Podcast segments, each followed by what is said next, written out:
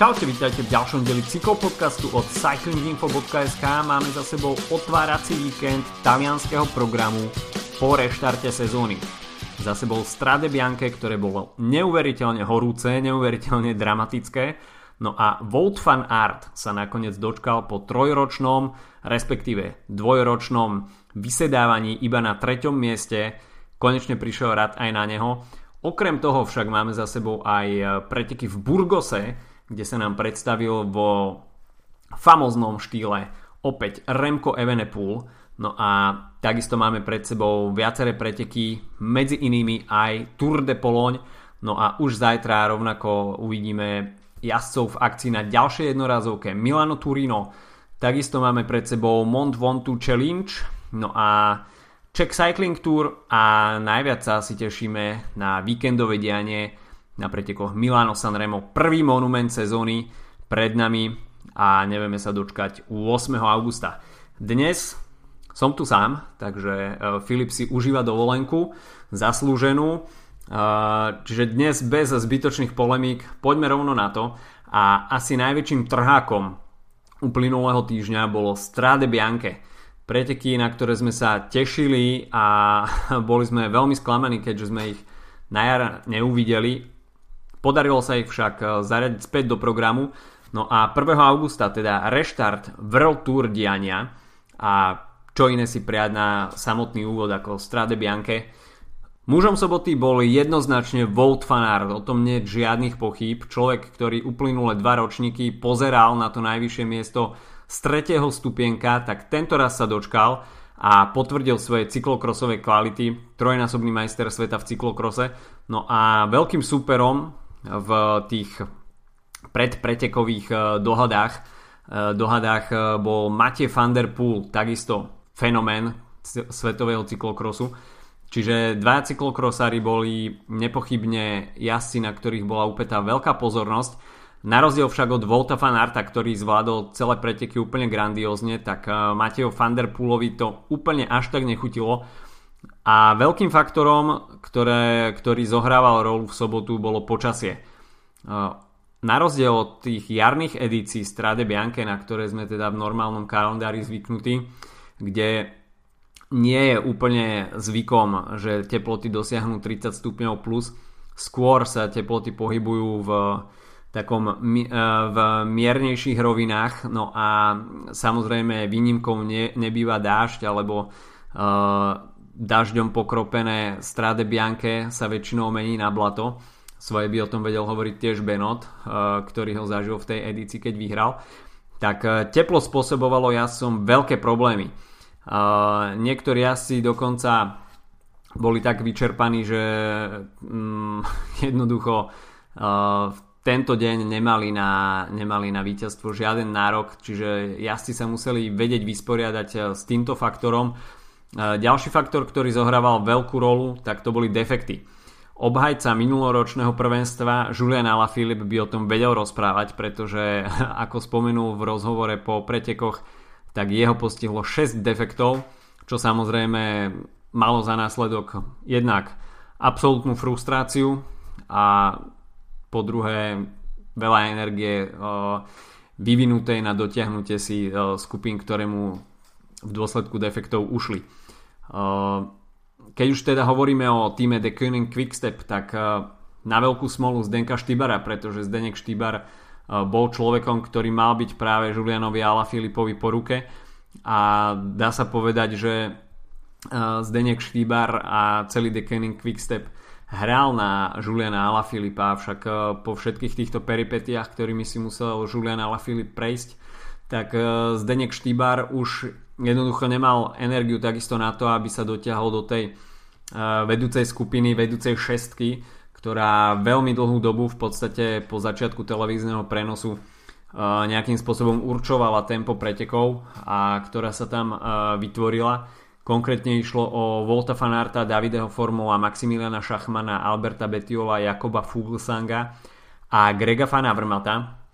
Takže takáto silná šestica sa nám objavila pred tými poslednými šotolinovými úsekmi na čele pretekov. Pre mňa pomerne veľké prekvapenie Maximilian Schachmann, hoci teda tak sa mi zdá, že Filip ho spomínal v preview, že by mohol miešať kartami v závere, tak Šachmana som tam príliš neočakával. Samozrejme vytvorenie tejto skupiny spôsobil aj pád, ktorý znemožnil niektorým stop favoritov dostať sa do popredia, medzi nimi aj Peter Sagan, takže slovenskí fanúšikovia ostali trošku, trošku sklamaní, pretože do Petra Sagana sa na Strade Bianche dávajú vždy veľké nádeje. Sú to preteky, ktorému svoju typológiou aj profilom sedia. Tak Peter Sagan sa do toho záveru nakoniec nebol schopný prepracovať logicky a teda v lajku Bory Hansgrohe tam držal veľmi vysoko Maximilian Schachmann Jakob Fuglsang takisto človek, ktorý zanechal veľký dojem uh, počas pretekov Strade Bianche a teda druhý muž z minuloročnej edície uh, Strade Bianche. Avšak myslím si, že Jakob Fuglsang to trošku prepálil, pretože snažil sa tam tvrdiť muziku na tých posledných sektoroch a vyvíjal tam veľký tlak na tú, na tú zvyšnú peťku a dá sa povedať, tak sa mi zdá, že na predposlednom sektore to bolo, na tom, alebo pred, predposlednom na dlhom sektore, keď sa snažil dá sa povedať, že nejakým spôsobom iniciovať rozhodujúci únik, bolo to však stále strašne ďaleko, vyše 40 km pred cieľom, tak tam si myslím, že trošku vypálil viacej zápalík ako chcel a v konečnom dôsledku ho to mohlo mrzieť, pretože v tom absolútnom finiši sa mu trochu zastavili nohy a nakoniec z toho nebolo nič viac ako 5. miesto. Veľmi príjemným prekvapením pre mňa Alberto Bettiol. Samozrejme s ním sa už musí na klasikách rátať, no a kde inde s ním rátať ako na domácej pôde, takže pre Alberta Bettiola veľká motivácia a aj on bol v závere veľmi aktívny. Tamto už samozrejme každého bolelo, ale Alberto Bettiol sa snažil byť aktívny hlavne na tých šotolinových úsekoch. E, sú to predsa len pasáže, ktoré mu takisto veľmi sedia a e, on bol teda jasom, ktorý, e, ktorý bol lídrom týmu Education First Pro Cycling. Najväčšie prekvapenie snáď z tej vedúcej šestice bol pre mňa Davide Formolo z týmu UAE, jazdec, ktorý má uh, zatiaľ za sebou celkom dobrú sezónu, aj keď teda o nejakom rozbehu sezóny ťažko povedať, ale uh, jediné preteky, ktoré, v tento rok, uh, ktoré tento rok odjazdil, tak boli UAE Tour, teda domáca tour jeho týmu, v ktorom aktuálne jazdí, kde skončil 8 v celkovej klasifikácii, takže pre Davideho formula, formula zatiaľ nie je zlá sezóna, no a ten rozjazd na domácej pôde si dal zjavne ako za cieľ a chcel sa ukázať vo veľmi dobrom svetle. Takže Davide Formolo tam bol v podstate vždy, keď sa niečo dialo a inicioval tam viaceré nástupy. On bol človek, ktorý z veľkej miery potom doťahoval aj Jakoba Fuglsanga. Takže Davide Formulo sa vôbec nezašíval a spoločne s Albertom Bettiolom e, robili veľmi, veľmi dobré meno talianskej cyklistike a bolo podľa mňa celkom prekvapivé, že ostal konkurenceschopný až do toho samotného záveru, pretože Maximilian Schachmann tam možno trošku, trošku taktizoval.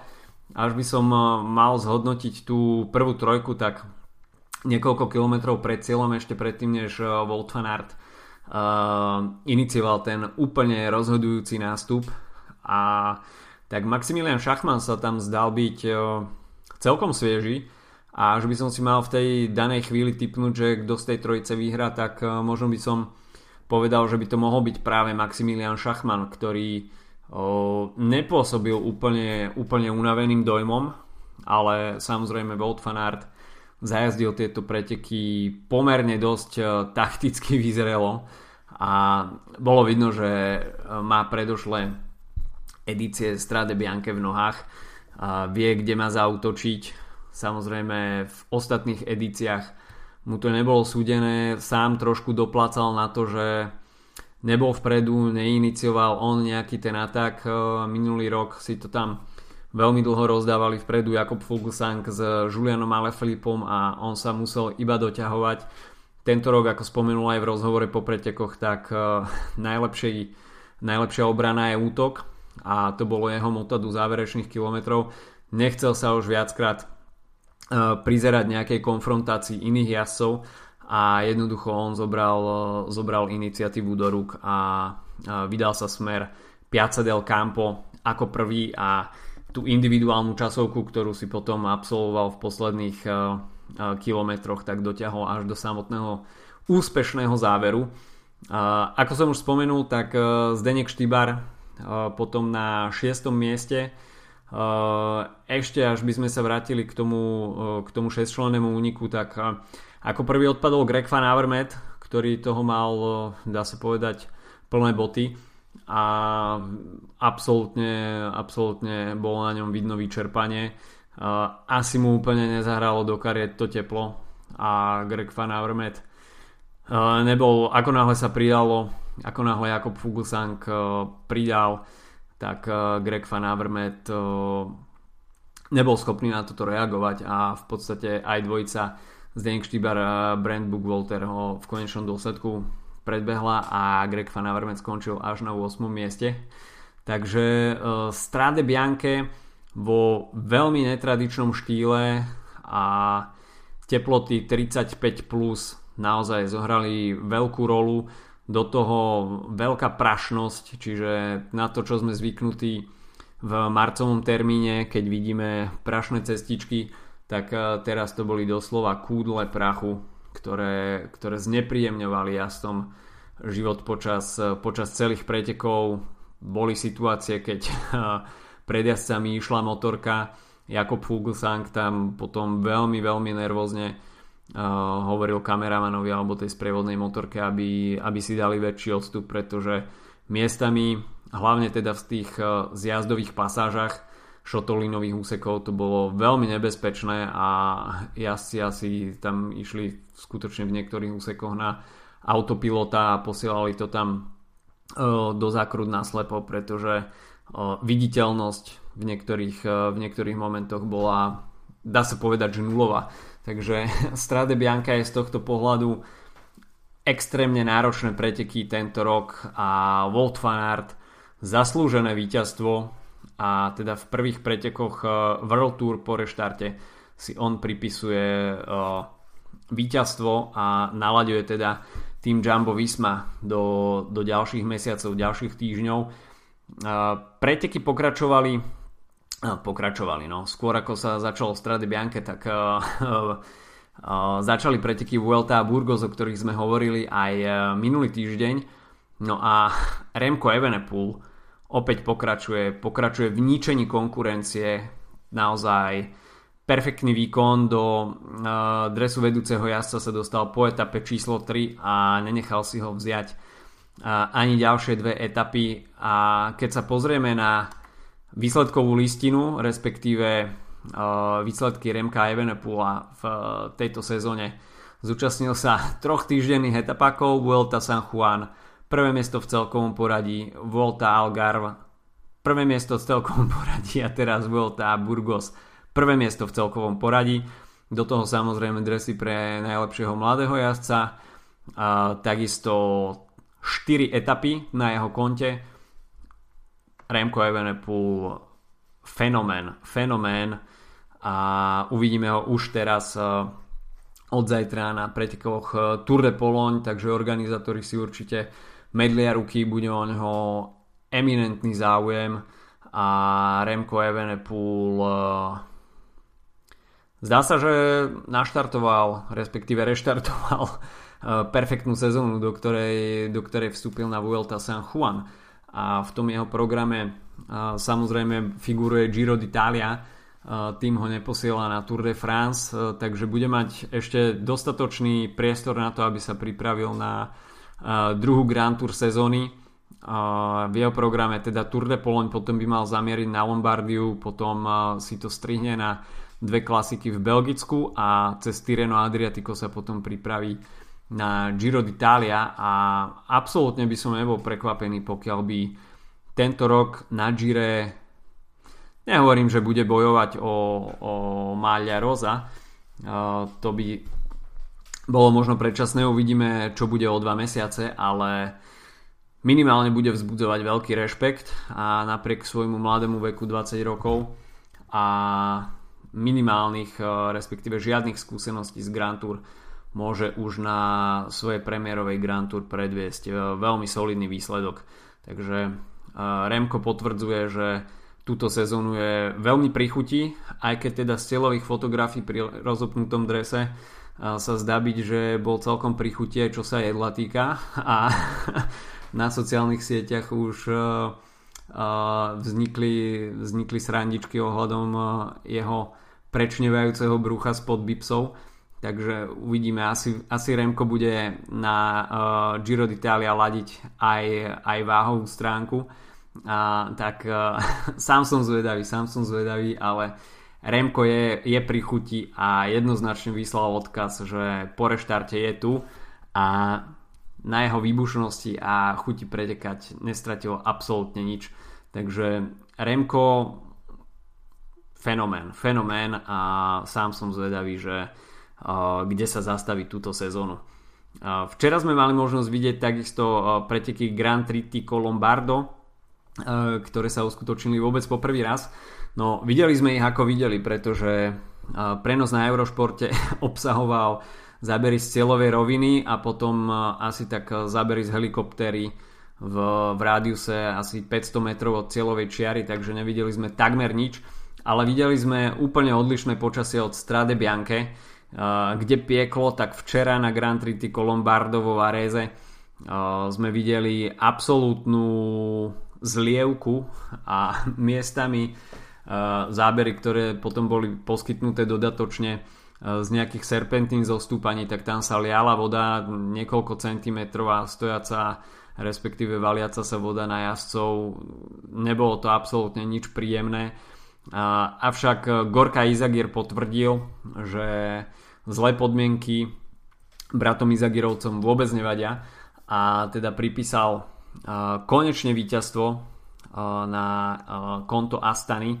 A perfektné, perfektné preteky Grand Tritico Lombardo pre Astanu potvrdil aj Alex Aramburu svojim druhým miestom, takže 1-2 pre Astanu. No a Greg Van Avermaet si aspoň trochu napravil chuť po Strade Bianche a obsadil miesto číslo 3 v tom šprinte o, o druhé miesto, potom nakoniec tretí Michal Kviatkovský, ktorému teda ostal zemiak. No a Vincenzo Nibali sa takisto pripravuje na taliansku časť sezóny a ten skončil na 5. mieste. Takže Grand Tritico Lombardo v nepríliš hostinných podmienkach máme za sebou. No dnes jazdci absolvujú takisto poslednú etapu La Ruzzo Sitani, kde včera triumfoval Egan Bernal, no a takisto si tam už pripísali uh, víťazstva aj Sonny Colbrelli, teda uh, jazdec, na ktorého budeme zvedaví, uh, čo sa šprinterských dojazdov týka, no a Brian Cockart, tak ten uh, vyhral prvú etapu. Uh, Egan Bernal takisto, podobne ako Remco Evenpool, uh, vyslal signál, uh, že túto sezónu je pripravený a na nadchádzajúcej Tour de France chce byť lídrom týmu Ineos a obhajovať žltý dres. Rovnako Pavel Sivakov včera skončil na druhom mieste, takže takisto perfektné zohratie jazdcov týmu Ineos. No a až sa teda pozrieme na ten nadchádzajúci program, ktorý nás čaká, pretože nasledujúce týždne budú extrémne nabité pretekmi, ako hovorí reklama k, e, k reštartu sezóny na Eurošporte 100 dní, 200 pretekov, takže asi v podcaste nebudeme robiť nič iné, len robiť e, preview a review pretekov. Nie teda, že by nás to nebavilo, ale asi tento program bude e, príliš extrémne nahustený. Tak aby sme nestrácali čas, poďme na to. Už zajtra 101. ročník pretekov Milano Turín, najstaršie preteky v Taliansku, preteky s obrovskou tradíciou. Avšak tento rok e, v zmenenom šate a Superga, na ktorú sme boli v ostatných rokoch zvyknutí, kde sa finišovalo, e, tento rok ostane vynechaná. Tým sa absolútne mení aj e, profil pretekov a takisto aj start list. Čiže na start liste neuvidíme vrchárov, a až sa tam teda nejaký objaví, tak myslím si, že v tom šprinterskom závere nebude mať príliš veľké šance, pretože uh, na toto podujatie si tento rok uh, robí záľusk šprinterská smoltánka uh, na čele teda so Samom Benetom, Fernandom Gaviriom, Alexandrom Kristofom, Petrom Saganom, Arnoldom Demarom, uh, Calebom Juvenom, takisto vidíme na start liste Davideo Čimolaja, Matteo van der Pula, Nasera Buaniho, Olivera Nesena, neviem na koho som ešte zabudol, ale už v podstate z tej prvej peťky, ktorú som spomenul, jasne vyplýva to, kto bude v závere asi tvrdiť muziku. Peter Sagan, tak ten tam bude mať svoju klasikárskú zostavu, ktorá ktorá je osvedčená v podstate a táto nominačka týmu Bory Hansgrohe Bory Hansgrohe asi nikoho neprekvapila. Uvidíme Mate van der Poel, ako na tom bude e, po tom otváracom talianskom víkende, či si spraví chuť, ale určite budú chcieť zabrať viacerí klasikári. Šprinteri sú pri, chutí, Sam Bennett uh, už má za sebou podarený, podarený reštart a má na konte jednu výťaznú etapu z Burgosu takže určite prichutí rovnako aj Fernando Gaviria sa nám už predvedol v Burgose a takisto vyhral etapu takže títo jazdci už majú niečo za sebou a zdá sa, že sú pripravení v perfektnej forme. Takže uvidíme, kto bude mať takmer po 200 km v Turíne najviac síl. Trošku ma mrzí, že mm, profil pretekov bol zmenený, pretože na Super G sme videli v ostatných rokoch uh, skutočne veľmi dobré video, uh, video veľmi dobrú show.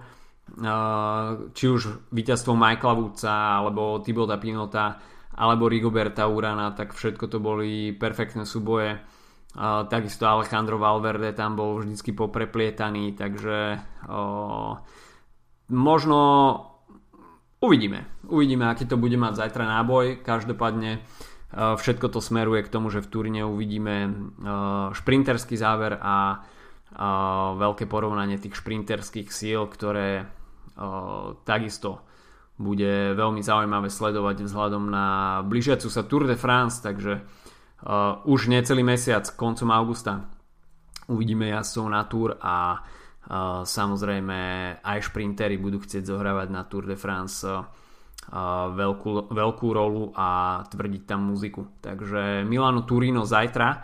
No a zajtra takisto začínajú preteky Tour de Pologne, preteky, ktoré uh, mám vo veľkej oblúbe, pretože ich pravidelne navštevujem. Tento rok to bude asi prvýkrát za posledné 4-5 rokov, keď na Tour de Pologne nepôjdem, čo ma, čo ma mrzí, pretože e, organizátori prilákali na štart 77. E, ročníka veľmi, veľmi solidný start list, či už teda jazdcov na celkovej porade, alebo, to, e, alebo čo sa šprinterského pola týka, tak mohli by sme začať šprintermi. Pascal Ackermann, Dylan Groenewegen, Fabio Jakobsen, Jasper Philipsen, John Degenkolb a takisto Mark Cavendish, tak to sú jazdci, ktorí si to rozdajú pravdepodobne v troch etapách, ktoré by sa mohli skončiť šprinterským, šprinterským záverom, konkrétne etapy číslo 1, 2 a 5. Etapa číslo 3, končiaca v Bialsko-Biala, tak tá bude, tá bude stvorená buď na nejaký únik, alebo neskorší únik, respektíve je tam pančerský záver, takže tam sa bude tam sa môžu tvoriť nejaké e, prvé rozdiely pre celkové porade. No a kráľovská bude etapa číslo 4, ktorá sa bude tradične odohrávať v Tatrách, e, konkrétne v Tatranskej Bukovine, takisto príde trikrát na radu Glinčarov počas e, troch 50 km okruhov.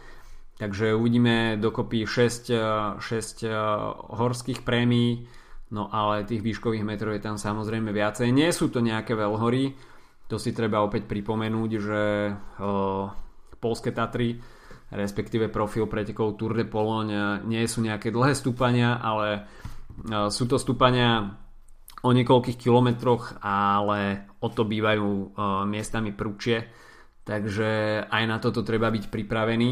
No a čo sa jazdcov na celkovej porade týka, tak uh, ako som už spomínal, Remko Evenepoel, ktorému by tieto preteky mohli sadnúť, pretože uh, tie kopce nie sú nejakým spôsobom dlhé a on je typ výbušného jasa, ktorý sa, ktorý sa nebojí útočiť a myslím si, že momentálne je pri chutí. Rovnako aj Maximilian Schachmann, ktorý bude uh, spoločne s Rafalom Majkom uh, dvojicou Bory Hansgrohe, ktorá bude mať nádej na vytvorenie nejakého zaujímavého výsledku takisto po dlhej dobe uvidíme Jaya Hindleyho a Vilka Keldermana, jazdci, pre ktorých to bude premiéra po reštarte, takže zatiaľ veľká neznáma. Jakob Fuglsang mierí teda z Talianska na polskú pôdu a zdá sa, že je celkom dobre rozjazdený podľa, podľa priebehu Strade Bianche. No a takisto Tim Wellens, James Knox, Daryl Impey, Diego Ulisi, ktorému by mimoriadne mohla sedieť práve tá tretia etapa. Tak e, týchto jazdcov uvidíme e, v Polsku. E, počas 5 etap teda jazdci absolvujú zdá sa povedať tri šprinterské dojazdy, jeden pančerský a teda kráľovskú etapu číslo 4 v Tatranskej Bukovine. Pokiaľ sa chcete ísť pozrieť na kvalitné World Tour preteky s takýmto veľmi podareným startlistom, tak e, odporúčam teda etapu číslo 4 v Tatranskej Bukovine a je to tam vždy veľmi dobre zorganizované, takže kto má záujem pozrieť si svetovú cyklistiku a nechce cestovať dlhé kilometre, tak e, veľmi odporúčam Tour de Poloň. No a preteky, ktoré ešte nás čakajú v nasledujúcich dňoch, tak už o dva dní Mont Ventoux Challenge, e, preteky, ktoré uvidíme v kalendári druhý rok po sebe a je to, sú to preteky, ktoré teda nie sú len o Mont Ventoux a aj keď teda uh, stúpať sa tam bude dvakrát aj keď teda na úplný vrchol Mont Ventoux uh, iba uh, v tom samotnom závere ten prvý okruh na Chalet Reynard jazdci sa tam ešte stočia a druhýkrát ho absolvujú znova a potom sa bude stúpať na samotné Mont Ventoux Minulý rok sme mali možnosť vidieť víťazstvo Jesusa Heradu pred Romanom Bardetom a uvidíme, že ako si asi budú počínať tento rok.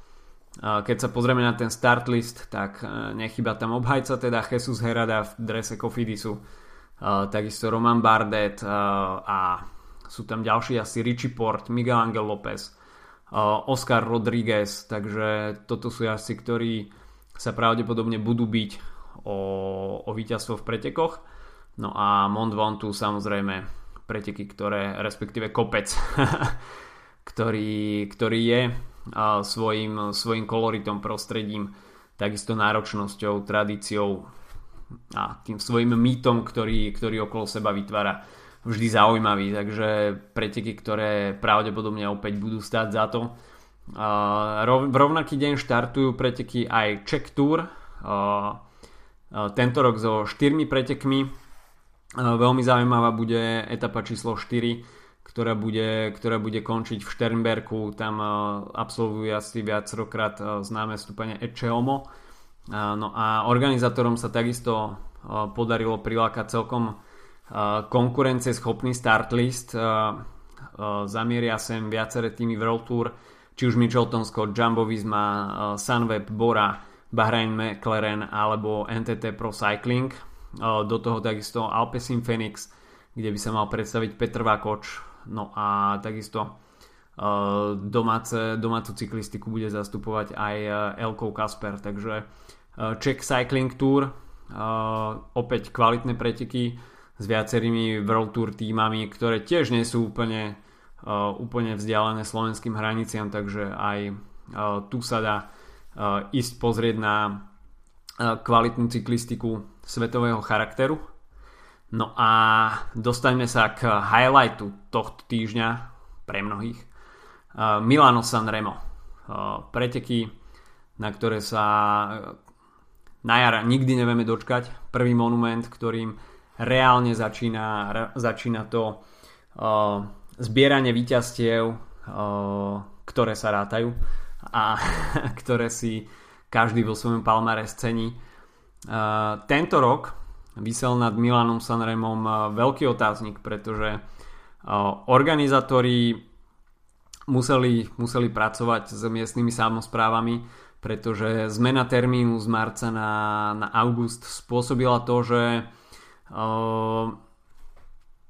v auguste je teda hlavná dovolenková sezóna nielen teda pre domácich, ale aj pre zahraničných turistov. No a pri momentálnej situácii s turistickým ruchom nechcú starostovia tých prímorských oblastí, prímorských mestečiek, dedín v Ligúrii byť príliš ústretoví k zatváraniu, k zatváraniu ciest kvôli pretekom, pretože samozrejme víkend je veľkým transferovým bodom pre dovolenkárov, no a organizátori museli, museli nájsť, respektíve hľadať spoločnú reč s, s, so starostami, respektíve zástupcami, zástupcami samozpráv a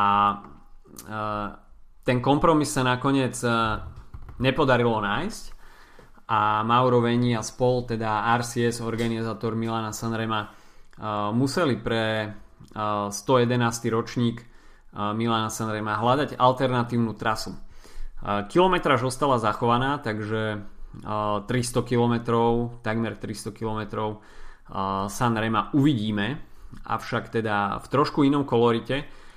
Paso del Turquini nám vypadlo, avšak myslím si, že tento výpadok nebude nejako veľmi citeľný, pretože ho nahradili dve stúpania Niela Belbo a Koledináva. Stúpania, ktoré nebudú nejak extra ťažké svojim profilom, ale Niela Belbo, tak to stúpanie je pomerne dosť dlhé, 13 km, hoci teda iba s priemerným sklonom 3,5% a Koledináva necelé 4 km a necelé 3%. Potom však už nebudeme vidieť stúpania, respektíve až si to porovnáme s nejakými naozaj serióznymi stúpaniami, tak brdky, tre kapy, čiže Capoberta, Capomela, Capočervo ale budeme mať e, možnosť vidieť Čiprezu e, a Poggio, čo samozrejme e, neodmysliteľne k Sanremu patrí, takže tieto dva záverečné kopce, ktoré respektíve stúpania, ktoré určujú respektíve diktujú ten záver posledných desiatok kilometrov Sanrema ostávajú zachované, čo je teda podstatná správa? A ruku na srdce diane pred Čiprezou. Aj tak príliš nikoho nezaujíma. A teda Čipreza väčšinou štartuje, štartuje to reálne nasadenie tímov a boj o, boj o pozície pred samotným vjazdom na Poggio a potom s jazdom na Via Roma. Takže Čipreza a Poggio ostávajú zachované, čo je, čo je veľmi podstatné a tým pádom by sme sa mohli dostať k samotnému startlistu, ktorý je zatiaľ provizorný, avšak dá sa očakávať, že väčšina klasikárov zamierí na, na Milano Sanremo a uvidíme tam jazdcov, ktorých by sme za normálnych okolností videli, videli aj v marci. Veľkým ťahákom bude Filip Gilbert. Jazdec, ktorý má možnosť pripísať si po minuloročnom víťazstve na Paríž-Roubaix víťazstvom na Milane Sanreme posledný chýbajúci monument do zbierky všetkých piatich monumentov, čo je také dosť merksovské. A pokiaľ by sa to Filipovi Žilbertovi poradilo, e, podarilo, tak e, bol by to niečo naozaj, naozaj fenomenálne, v dnešnej dobe niečo nevydané. A, takže všetky oči na Filipovi Gilbertovi, ktorému to snáď dopraje každý. A Caleb Juven, tak to bude voľba číslo 2 v týme Lotto Soudal a Lotto Soudal si teda môže vybrať z viacerých taktík pri Filipovi Gilbertovi to samozrejme asi najviac uh, uh, by to asi najviac sadlo pri útoku na Podžu a uh, vytvorení nejakej skupiny respektíve solo snahe až na Via Roma čo môže v takomto scenári nechať dosť kľudným Caleba Juvena, ktorý sa môže v tom zjazde koncentrovať plne na prípadný šprint hromadnej skupiny, takže v týme Lotto Soudal tam budú asi karty rozdané úplne jednoznačne. Takisto keď sme pri už dajme tomu jazdcoch, ktorí spravili na Sanreme nejak, nejaký výsledok, tak Vincenzo Nibali, víťaz pred dvoch rokov, ten sa predstaví rovnako aj na Sanreme, bude mať k sebe Giulia Cicconeho, takže táto zohratá talianská dvojica. No ale keď sme pri úplne hlavných favoritoch, no tak v prípade hromadného šprintu to budú jednoznačne šprintéri zväčša ich uvidíme už zajtra na Milano Turino takže Fernando Gaviria, Matteo Trentin Elia Viviani, Alexander Kristof Peter Sagan, Arno Demar o Calebovi sme už hovorili takisto Nasser Buani, Nicolo Bonifacio Davide Čimolaj no ale rovnako na start liste uvidíme aj Grega Van Avermeta Alejandra Valverdeho Mateo van der Poola, Michaela Matthewsa, Zdenka Štýbara, Edvalda Boasona Hagena, v podstate čo meno to poviem, takisto Julian Alaphilippe. Takže skutočne Milano Sanremo zdá sa, že tento rok bude, bude veľkou prehliadkou čo meno to pojem a prvý monument sezóny a s posunutým termínom si nechá ujsť naozaj iba málo kto. A sám som zvedavý, sám som zvedavý, aký priebeh bude mať Sanremo, pretože z uplynulých rokov sme boli zvyknutí na útok na Podžu a tento rok si myslím, že sa možno už začne, začne s serióznym pretekaním už, už na Čipreze, pretože týmy na jednej strane budú oklieštené, tak sa mi zdá, že organizátori pristúpili, pristúpili k tomu, že uh, áno, pristúpili k tomu, že sa týmy stvrknú iba na šiestich jazdcov, čo bude o niečo menej kontrolovateľné, menej jazdcov bude k dispozícii svojim favoritom, takže aj to prispieje možno k väčšej neprehľadnosti pretekov, menšej možnej kontrole tímov tých najväčších favoritov a možno aj vďaka tomuto sa menšie týmy budú môcť pokúsiť o nejaké prekvapenie. Ďalšia vec, ktorá, ktorá hrá pre skorú aktivitu do kariet je to, že väčšina z jazdcov ešte stále, ešte stále absolvuje iba prvé pretekárske kilometre. Takže tá forma aj tých najväčších favoritov je zatiaľ pomerne neznáma a takýto reštart a v podstate týždeň, dva po reštarte hneď prvý monument bez nejakých uh, veľkých tréningových kilometrov, pretekárskych kilometrov a rovno 300 kilometrový monument, tak uh, to si myslím, že bude celkom dobrá záťaž a uh, uvidíme viaceré, viaceré prekvapivé ťahy a čo sa podža týka, tak tam by som vôbec nebol prekvapený, pokiaľ by sa začalo začalo atakovať už od eh, samotného začiatku tohto posledného stúpania. Tým pádom by sa, by sa dostali pod tlak viaceré týmy a, a v priebehu tohto takmer 4 km kopca by sme mohli vidieť zaujímavé nástupy a zaujímavé scenáre. Sám som teda zvedavý na, na priebeh pretekov a hlavne teda na posledné desiatky kilometrov, čo si, čo si asi pre nás pripravia. Takže minulý týždeň sme s Filipom netypovali výťazov na stráde Bianke, čo bola možno chyba, pretože možno by sme Volta a Fanarta trafili, aj keď teda ja som si myslel, že Matej van der by mohol byť tým jasom, ktorý by tam spravil, spravil poriadny vietor a mal by asi najväčšie šance na víťazstvo, tak tento typ by vôbec teda nevyšiel. Ale pri Milane San Reme myslím si, že Filip Gilbert bude, bude pri chuti, aj keď teda pod veľkým tlakom, ale, ale pri chuti a uh, mohol by sa mu podariť tento, tento rekordný zápis. Veľmi by som mu to prial, a, ale uvidíme.